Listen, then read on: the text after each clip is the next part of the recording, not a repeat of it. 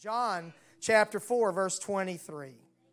For the hour cometh and now is when the true worshipers shall worship the Father in spirit and in truth. For the Father seeketh such to worship him. God is a spirit, and they that worship him must worship him in spirit and in truth. This passage in John is just one example of a concept that is part of the culture of Atlanta West Pentecostal Church. We've been kind of in a, a, theme, not really a series, but in the month of May. And I want to try to pull that together in something that is really who we are. Uh, the last time I really taught on this, the only time I've officially taught on this, was in 2014. But tonight, you hear me say it a lot. But I want to teach tonight, as far as I can get into this lesson, this and that. God bless you. You can be seated. I was waiting to see if you were with me. You know, if you would, if everybody would have said, and I would have just dismissed you because I knew you had it. But since I didn't hear very many ands, I guess I'm going to have to start from the beginning. Amen. Thank you. I will. At least one person wants me to take my time. On uh, May 5th, I taught on grace and grit. On May 12th, I taught on being holy, being human.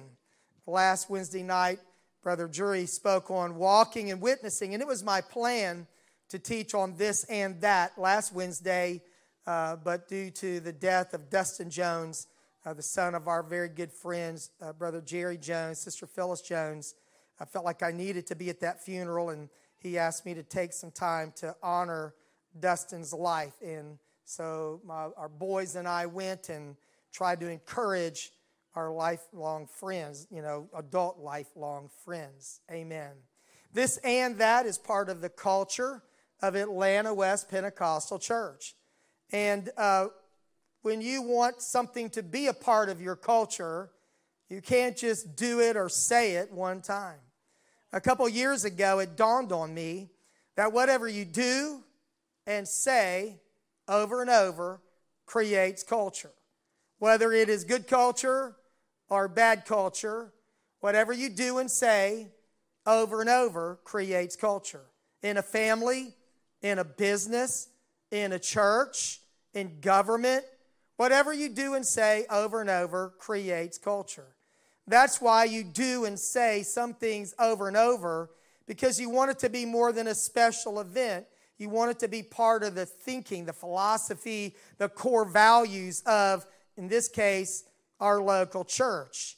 So we say this and that quite a bit because we want it to stick. But as I said, I haven't taught on it since October of 2014. It's interesting because Brother Drew Galloway who preached tremendous messages on Sunday. And what a great testimony he has of how God found him. And uh, he didn't say this publicly, but when he was a young boy, uh, a family invited him to go to a campground when Hurricane Andrew hit. He didn't know what campground it was. It was just like a KOA, he thought. And when he got there, this couple who was Pentecostal took him to the Louisiana District Campground to stay for a while, and that was his introduction to Pentecost. You never know. Incredible. Anyway, when Brother Galloway was here during the service, uh, maybe between services, but I think it was in the middle of a service, he said, Brother Johns, I travel a lot. I'm in a lot of churches.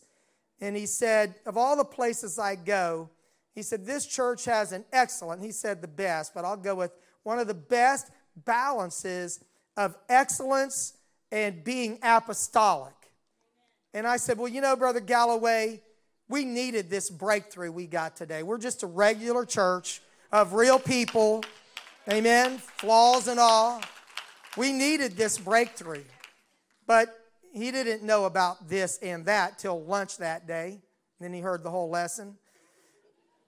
But I said, it is a goal to not just be this or that, but to be this and that.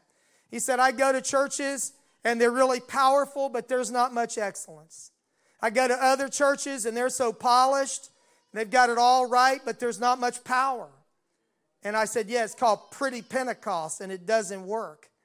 And we strive for the power of God, amen, and excellence at the same time. I appreciated the compliment, but I know that you always have to strive for it. It's not like a problem that you solve one day. It's always a tension that you manage, and there are ditches on either side of the road, and you have to work to stay in the middle and balance between doing it right and doing it under the power of the Holy Ghost.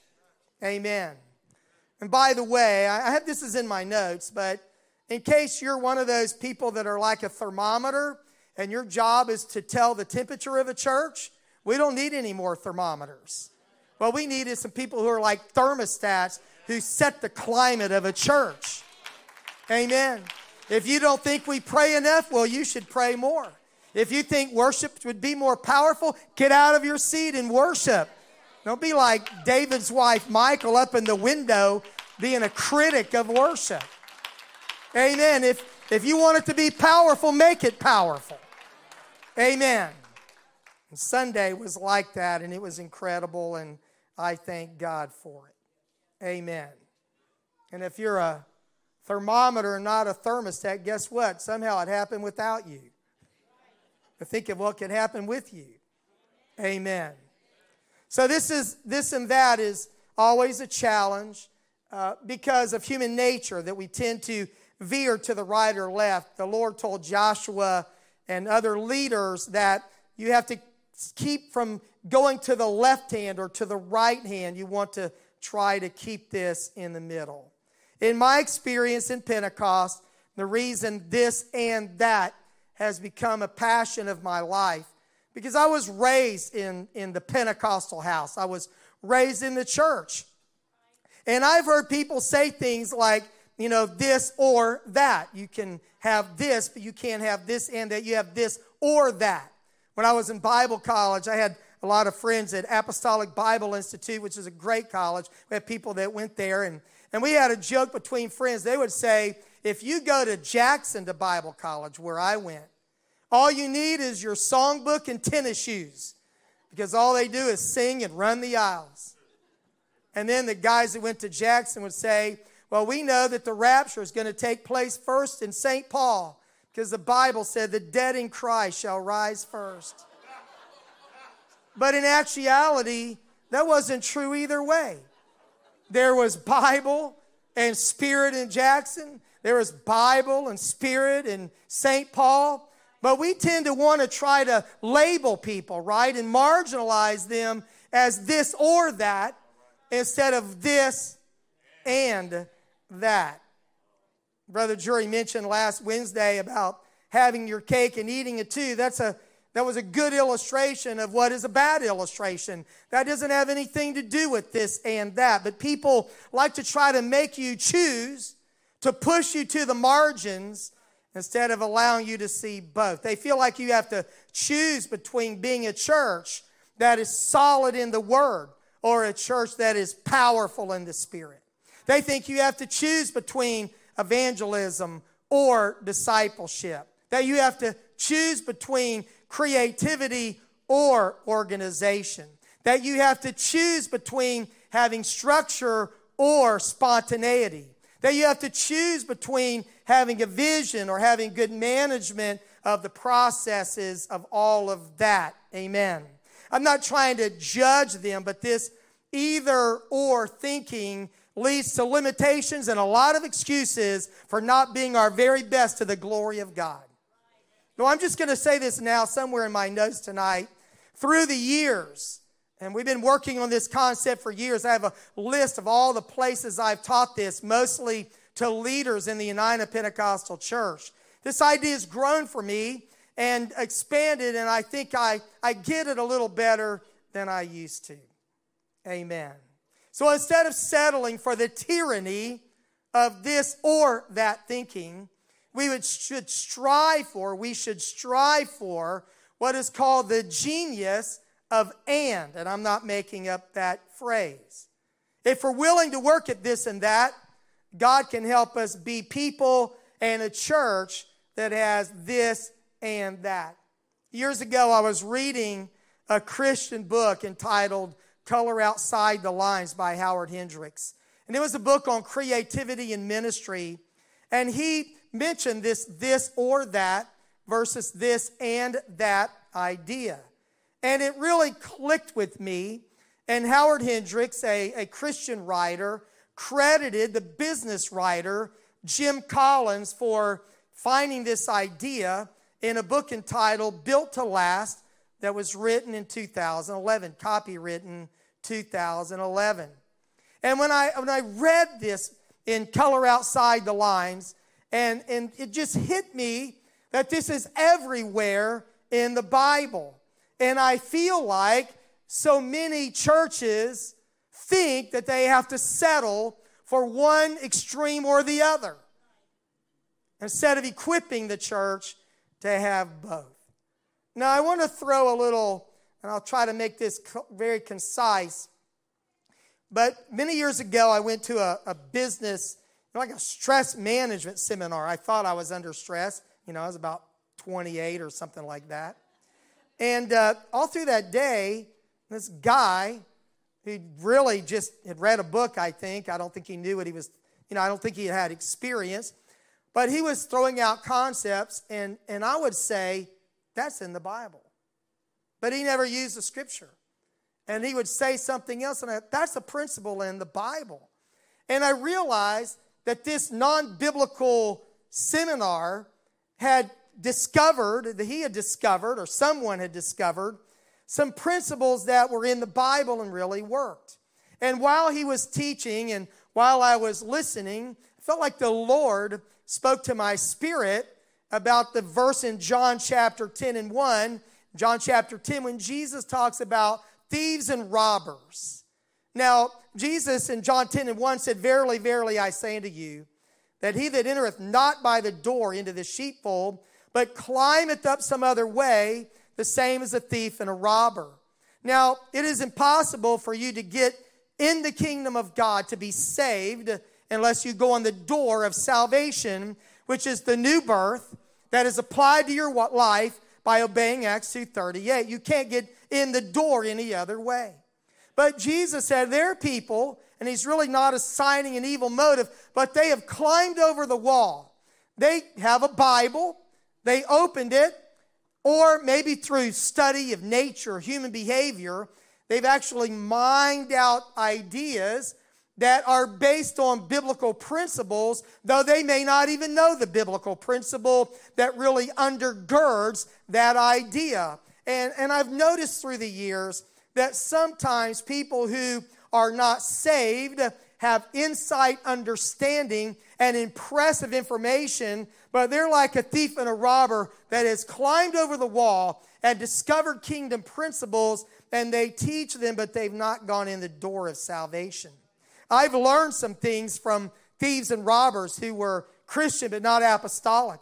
I've learned some things from business people who are thieves and robbers and not apostolic, but they have sound principles that work because whether they know it or not, they're based on fundamental principles that God ordained in the world. Amen. The Apostle Paul, it's interesting me that when he was in the city of Athens, that he quoted uh, Grecian philosophers who knew something about God. He said, Your own philosophers have said, In him we live and move and have our being, and we are also his offspring. He was referring to one man named Epimenides, a Cretan, who said, For in thee we live and move and have our being. Now, that guy was not a Christian or a Jew, but he knew something about God, even though it was philosophical and to him it was God's and not God. Paul also then quoted Aratus, a Cilician. It is in the fifth line of the Phaenomena when he was speaking of Zeus and said, For we are also his offspring. Paul said, You philosophers know something about God. You don't even have a Bible, but through conscience, through study, through reflection, You've learned something about God, but then Paul took them from general revelation to special revelation to the Word of God, and that God has called all men everywhere to repent. So you can learn something, but I've also from thieves and robbers, but I've also learned you better be careful who you learn it from, and you always hold every idea up to the Bible and make sure it is sound. Amen. And that you don't allow something that is impressive intellectually or philosophically to influence you away from the soundness of the scripture. If you're enamored by your professor, you will be influenced by them. So be careful that you don't follow thieves and robbers because they do not go in the door of salvation. They climb over the wall and learn. Well, I think Jim Collins, a business writer, was a good thief and robber when he wrote about the tyranny of the or versus the genius of and. And he's writing about companies. So i am a pastor, so many of you, you work in companies or own companies. So think companies. This will help your company. He said, build your company so that it preserves a passionately held core ideology and simultaneously stimulates progress in everything but that ideology. Preserve the core and stimulate progress. A truly visionary company, he said, embraces both ends of a continuum of continuity and change, conservatism and progressiveness, stability and revolution, predictability and chaos, heritage and renewal, fundamentals and some craziness. Jim Collins says in business, it's amazing that principles always prevail. And when a company was always adapting to the culture and they didn't know why they existed, they tended to not be a strong company that was built to last. He gave many examples in the book, and in 17 of 18 pairs of companies, they said the companies that succeeded were guided more by a core ideology. He said they had almost a religious fervor for why they existed. Now, let me just pause here. Uh, I know why we exist as a church. We have a mission. And in your business and in your family, you should know why you exist. Whether you have a formal mission statement or not, you shouldn't just be floundering around. You should know who you are, why, you why you exist, and what you're called to do. Amen? What you're supposed to do, and you should stick to it. He said, a deeply held core ideology gives a company and a church and a life both a strong sense of identity and a thread of continuity that holds the organization together in the face of changes talks about that religious fervor that companies had. And he named some companies. Now, you remember, this is 2011. 3M's devotion to innovation, Procter & Gamble's commitment to product excellence, Nordstrom's ideal of heroic customer service, Hewlett Packard's belief in the respect for the individual. And he goes through some of them. He said these were like sacred tenets that they pursued zealously and they preserved as a guiding force for generations. So if business people are smart enough to understand that you cannot forget who you are and why you're here, how much more must the church remember who we are and why we're here and that we must be about our Father's business? You've got to know what you believe. What is your message? And what is your mission? And then he said, when you know, when you have those core values intact, then you need to stimulate progress. In other words, you need to find a way to be innovative to make sure you accomplish that mission. I've watched pastors that saw non apostolic churches growing, and they said to themselves, they must be growing because they compromise holiness or doctrine. So we're going to compromise so we can grow and have a bigger church. But unfortunately, most, not all, but most of those churches did not grow. Most of them that I've observed, not all, but most, have imploded. They changed the wrong thing. Instead of changing their methods, instead of multiplying their ministries, instead of releasing volunteers, instead of building teams, they compromised what was sacred, what was truth, what was a fixed stake in the ground that can never be compromised. And because of that, they not only lost what matters most, which is God and truth, but they lost their congregation. In the United States of America, there's something like 350,000 local churches. And according to what you read, and you can read this in numerous places, probably as many as 80% of those local churches of all brands, of all denominations, about 80% of them are not growing.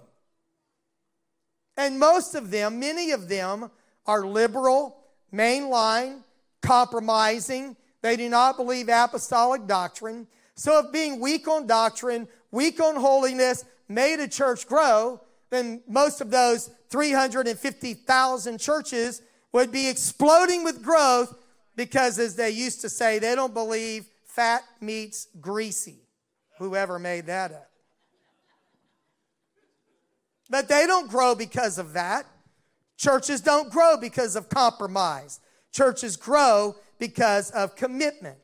And doctrinal purity is non negotiable, but it doesn't inhibit growth, it doesn't cause growth. I know some people will not stay when, you know, they have to make commitments to apostolic identity and holiness, but I've seen shrinking, compromising churches. I've seen growing, dedicated churches Amen. You can have this, which is a commitment to truth, and you can have that, which is innovation, motivation, creativity. Amen. You can have both.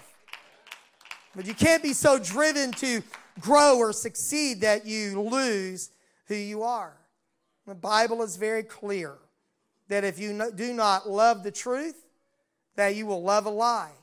And God gives people up to over to delusion who compromise and walk away from the truth. So, Brother Galloway's comment to me on Sunday is where this falls in my notes. We have some truth loving apostolic churches that are so afraid of doing something new and different that while they are strongly apostolic in doctrine, they are pitifully ineffective in reaching their community or the next generation. So we need a fierce commitment to our core doctrines that must not change, or we have lost everything that matters. But we also need a relentless drive four progress, for mission, that we can never be happy to be us for and no more. This September, this church will turn 60 years old. And if you read, there's a lot of 60 year old churches that are just a shadow of their former self. Because somewhere along the way, they quit reaching for that next generation that we were talking about before church, Brother Talbot. They quit having a reach for lost people. They quit reaching for the community where God has planted them. And they shrivel up and they die because they do not understand the value of this and that. So everything that you change, has to be in the context of your core ideology. Now, when you look at me, you know without even thinking very hard that I am a basketball player. Actually, my son Joel, who's shorter than I am by like a millimeter or so, is a really good basketball player, so don't judge me by my height. Anyway, but I did go to school and I did take phys ed and we did play basketball. I am I can foul and pass, but I can't shoot and I can't dribble. I am like Dennis Rodman with the Holy Ghost. I can foul you all day long. But but I did learn this that you have you have a you have a foot that doesn't move is planted, am I right? All the basketball players help me out here. And you can pivot around that planted foot as long as you do not move that foot that you pivot on. And if you do, you're now what? You're traveling, right? And there are churches that travel. They, they travel from apostolic doctrine. They travel, they travel from the lordship of Jesus Christ. They travel from their mission and they are no longer who they used to be. So truth is like that pivot foot. It's like that, or that foot that is planted, that is a fixed stake in the ground. And as long as we know who we are, then we are free to be this, planted in apostolic truth, and that, free to be creative and innovative and reach our world. Sometimes younger ministers will ask me questions and they'll talk about what how do you do church? When do you have church? And I said, listen, this is how I believe it. We have a message and we have a mission and we cannot compromise them for anything. But after that, when you have church, where you have church really doesn't matter. If you have church at five in the morning and it works for you, great. If you have it in the afternoon and it works, now if it doesn't work, then change it and don't just be stuck on a bad decision, right? That's a bad thing too. And and you can change. Amen. I know when we painted this this black up here, some of you didn't like it, but I, here's my feeling. I am I am now 65 years old, and I wouldn't say I'm proud of it, but I am what I am, right? By the grace of God. Got some grace and got some grit. But here's how I feel. That doesn't matter to me.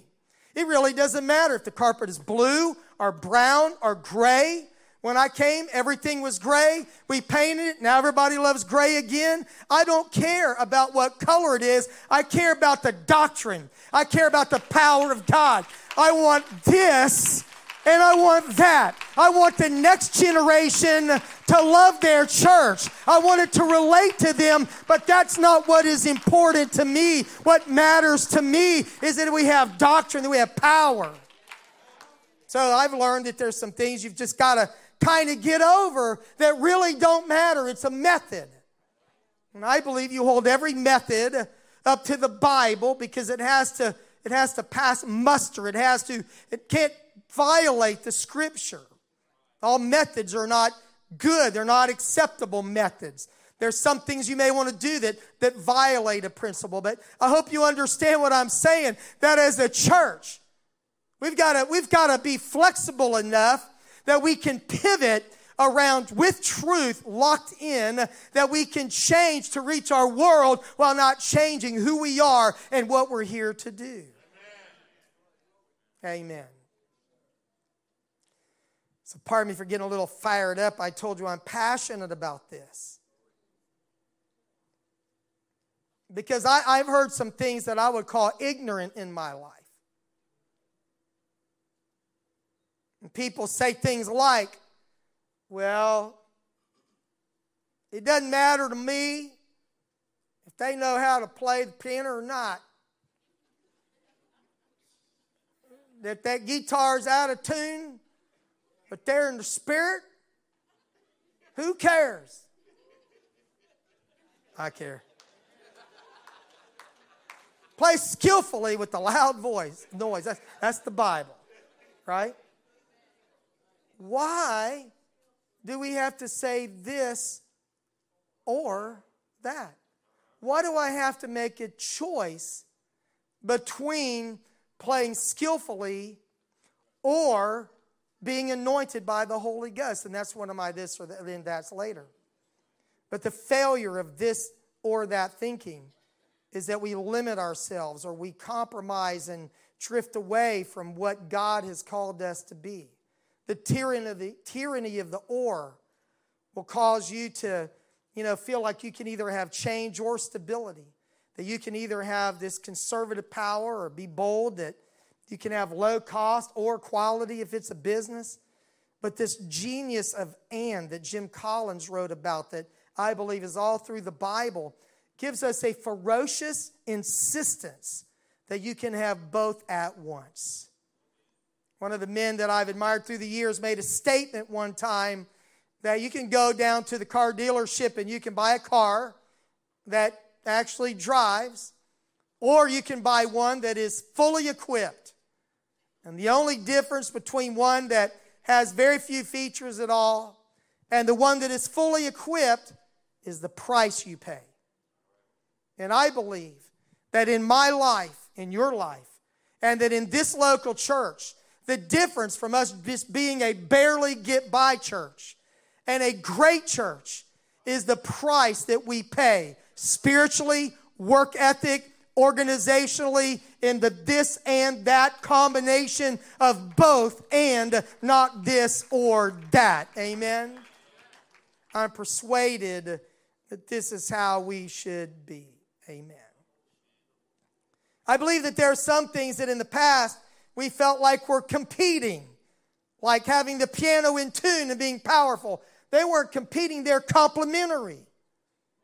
And believe me, here, when somebody messes up, something is unplugged and there's no lyrics on the screen in the 9 a.m. service, you'd think, you'd think that the Antichrist was in the building, you know?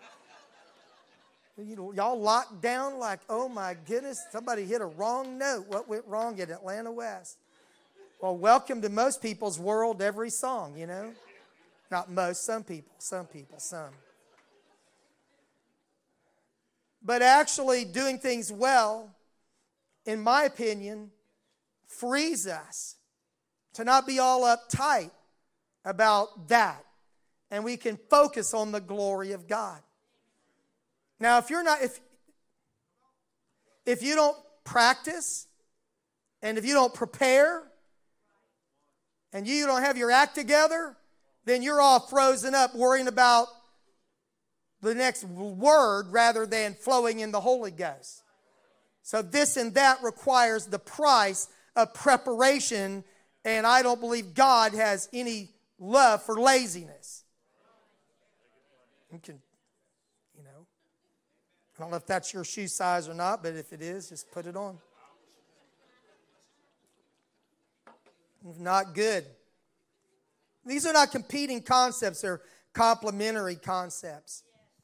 Our mission statement, so long before I heard of Jim Collins or, you know, long before I heard of this and that, we wrote a mission statement that involved evangelism and discipleship. And then we wrote some vision statements that I believe are really more values that we would promote an apostolic atmosphere of power and practice that changes lives that we would build a balanced ministry of the word and worship, evangelism and discipleship, fellowship and service. That we would create a safe environment of integrity to encourage spiritual health and maturity. That we would cultivate team ministry by recognizing and utilizing the diversity of our members and their gifts. That we would provide compassionate, practical pastoral care. That we would develop leaders for the purpose of expanding our ministries. Long before I knew this and that is a phrase, I, under, I just saw that we want to be a church that is balanced. Now, no person is completely balanced. I used to want to be because I'm a perfectionist, right? But I learned that you cannot be balanced in yourself, only to a degree. Each of us have a few strengths, a lot of weaknesses, and you've got to go with your strengths. God made me left handed, and I could spend a lot of energy trying to be right handed. I can shake hands really well with my right hand. Practice that my whole life. But most things I do better left handed. That's a natural strength for me. And if I stay in my zone, I'm going to be better to stick with who I am instead of trying to be someone else. Amen? So let me give you some this and that for the next few minutes and uh, about our church, about churches. We can actually be a church that has praying and planning. They're not competing concepts, they are complementary. I believe you should pray first and then plan, and pray as you plan. And if your plan was not of God, throw it away and go with God's plan. And I've learned that sometimes when we do our very best and plan, God comes along and sort of pats us on the back, says, Nice try, watch this. And He blows our mind, not because we didn't plan, but because we surrendered our plan to the Lord. Amen. So I think you can pray and plan. You don't have to have one or the other. Amen? It's very important to believe that we can do both. And by the way, it's okay to think because the Bible said in Ephesians 3 and 20 that He is able to do exceeding abundantly above all that we can ask or think according to the power that worketh in us. Apostolic should be thinking people, praying people, spiritual people, all at the same time. Amen? I believe that we can trust God and exercise wise financial stewardship.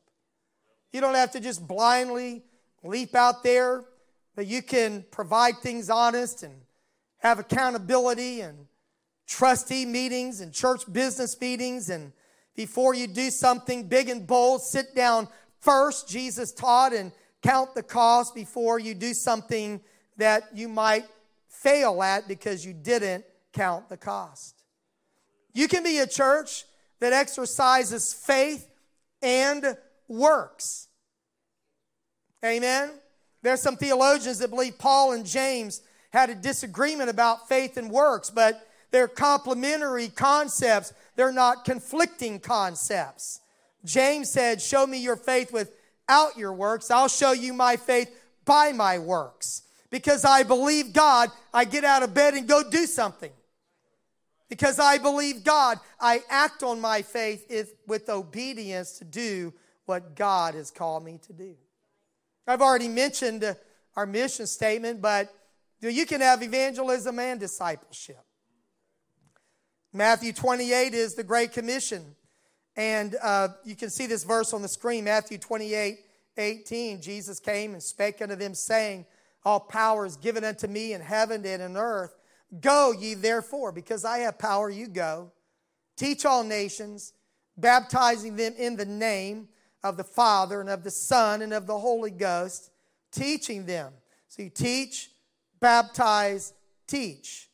You teach them how to be saved, initiate them into the body of Christ, spirit and water baptism, and then you teach them again. And what do you teach them? Verse 20 teaching them to observe all things whatsoever I have commanded you, and lo, I am with you always, even to the end of the world. Evangelism and discipleship must be in our church, both, not this or that, but this and that. You know, there are some churches that fall in the ditch of social gospel and neglect the Great Commission. But you can have both. You can love people in practical ways, Matthew 25, and you can reach them with the gospel, Matthew 28. You don't have to have one without the other. Amen. But I've watched entire church organizations uh, fall over into the ditch of social gospel where there was no more message of salvation. Richard Niebuhr, in a book that he wrote about the kingdom of God in America, he criticized the liberal social gospel. He says, To them, a God without wrath brought men without sin into a kingdom without judgment through ministrations of Christ without a cross. He said they believe that man is not so bad and God is not so mad about sin. And so they have lost their gospel message. Years ago, and I need to be careful with this illustration, I, was, I went to a, a mainline denomination uh, convention. I was there representing the United Pentecostal Church. And I heard a guy named Buster Soaries teaching on evangelism. He spent 45 minutes asking why we should reach lost people with the gospel. And I was kind of blown away as an apostolic listening to all kind of social answers to the lost condition of our world. It took him a long time to bring that audience around to tell them we preach the gospel because people are lost and going to hell. It was a culture shock to me. I couldn't believe that most of the people in that room didn't really believe that. But I would have to say that they did not really believe that. We can have anointing and excellence, and I've already talked about that enough. If you believe that, say amen. amen. And we can have holiness, that is both inward and outward. 2 Corinthians 7 1. Having therefore these promises, dearly beloved, let us cleanse ourselves from all filthiness of the flesh and spirit, perfecting holiness in the fear of God. I believe the Bible is clear that perfected holiness is when the inside actually changes the outside. And those people who tell you that the outside do not, doesn't matter at all, I'm not going to read this whole verse, but yes, I will. Matthew 23 25. One to you, scribes and Pharisees, hypocrites, for you make clean the outside of the cup and platter, but within they are full of extortion and excess. Thou blind Pharisee, cleanse first. Not only cleanse first that which is within the cup and platter, that the outside of them may be clean also. Woe unto you, scribes and Pharisees, hypocrites, for you are like unto whited sepulchres, which indeed appear outward, uh, beautiful outward, but are within full of dead men's bones and of all uncleanness. Even so, you appear also outwardly appear righteous unto men, but within you are full of hypocrisy and iniquity. In Matthew 23, Jesus said, You don't need to make that choice. In fact, if you think that you can be holy inwardly and the outside doesn't matter, you've missed the message of the Bible completely. And if you want to make the poster child of Pentecost a person who looks holy on the outside but has rotten attitudes and a gossiping tongue and gripes and complains to everybody in the world, that's not my poster child. I wasn't raised by those kind of parents. I didn't go to that kind of church. That's never been taught at Atlanta West Pentecostal Church. We don't teach that the inside doesn't matter. We spend a lot of time talking about the fruit of the Spirit and loving people and loving God. So don't let anyone ever try to force you into a this or that thinking about holiness because it is this and that. It is not this or that. We can have spirit and truth. I'm not going to read those verses for the media. We don't have to have one or the other. The gifts of the Spirit are regulated by the Word of God. The spirit of the prophet is subject to the prophet. We need a powerful move of God. But spirit and truth is the verse I read from the beginning. So I've already read that text. And you don't have to have one without the other. In fact, I believe that people who love truth have powerful worship because when you know the Bible, you have something to worship God about. You have some substance to your spirit, amen?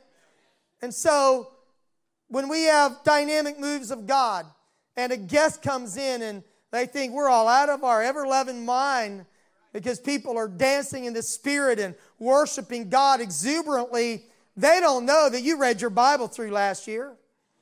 They don't know that you're a good citizen and you're a successful employee or business owner. They don't know that, and it, it may be a while before they know that. But we know that we can have spirit and have truth living in our church, living in our lives. They're not conflicting, but they're complementary concepts. Last, this and that. Isaiah 54. Sing, O barren, thou that didst not bear. Break forth into singing and cry aloud, thou that didst not travail with child, for more are the children of the desolate than the children of the married wife, saith the Lord. And I don't have time to get into this verse. I preach an entire message on this. Enlarge the place of thy tent, make room for growth. It's just a mom and a dad, and she's barren, no kids. And they've lived in a little teeny one room pup tent. That's all they needed. And the first thing God says is, You're going to have to make room. And then he said, Let them stretch forth the curtains of thine habitations. So I want you guys, you're going to have to go down to Lowe's or Home Depot and you're going to have to buy some canvas because you're going to have to get a bigger tent. We'd be buying two by fours and, amen, we'd be buying sheetrock and pouring concrete, but he said, I want you to go buy some tent walls. And then he says, he just says, spare not. In other words, don't be, don't be small minded. Don't think that you're just going to have, like, add a little one room to this tent for mom and dad. Spare not. And then he said, Lengthen thy cords and strengthen thy stakes. Here's what I know about him. He said, For thou shalt break forth on the right hand and on the left, and thy seed shall inherit the Gentiles and make the desolate cities to be inhabited. This is an amazing, powerful scripture. But tonight I want to focus on what he said about lengthening your cords and strengthening your stakes. Some people think that when a church gets bigger, that it automatically gets weaker. But that is not true. That only happens when churches lengthen their cords and fail to deepen their stakes. That's why I know that in a church that wants to grow, that God wants to see explode in growth, that you've got to you've got to drive the stakes of truth deeper than ever before. Amen. When you've got a little tent a 10 mile an hour wind may not do very much, but you get a big tent and a 10 mile an hour wind affects that tent. So you better get out there and drive with the sledgehammer deep, deep, deep in the ground, some deep stakes. You better make sure that your people buy the truth and sell it not, that they love the truth so they won't believe a lie. But you don't just have to be a church that is deep. You can be a church that is wide. You can be a church that reaches out to every culture, every tribe, every tongue, every generation. We don't have to make the choice of being powerful and apostolic or being big and full of new people. Amen. Why don't we stand and worship the Lord right now? Because God has called us to this and that. God has called us to be deeper. God has called us to be wider. God has called us to be everything He's designed us to be.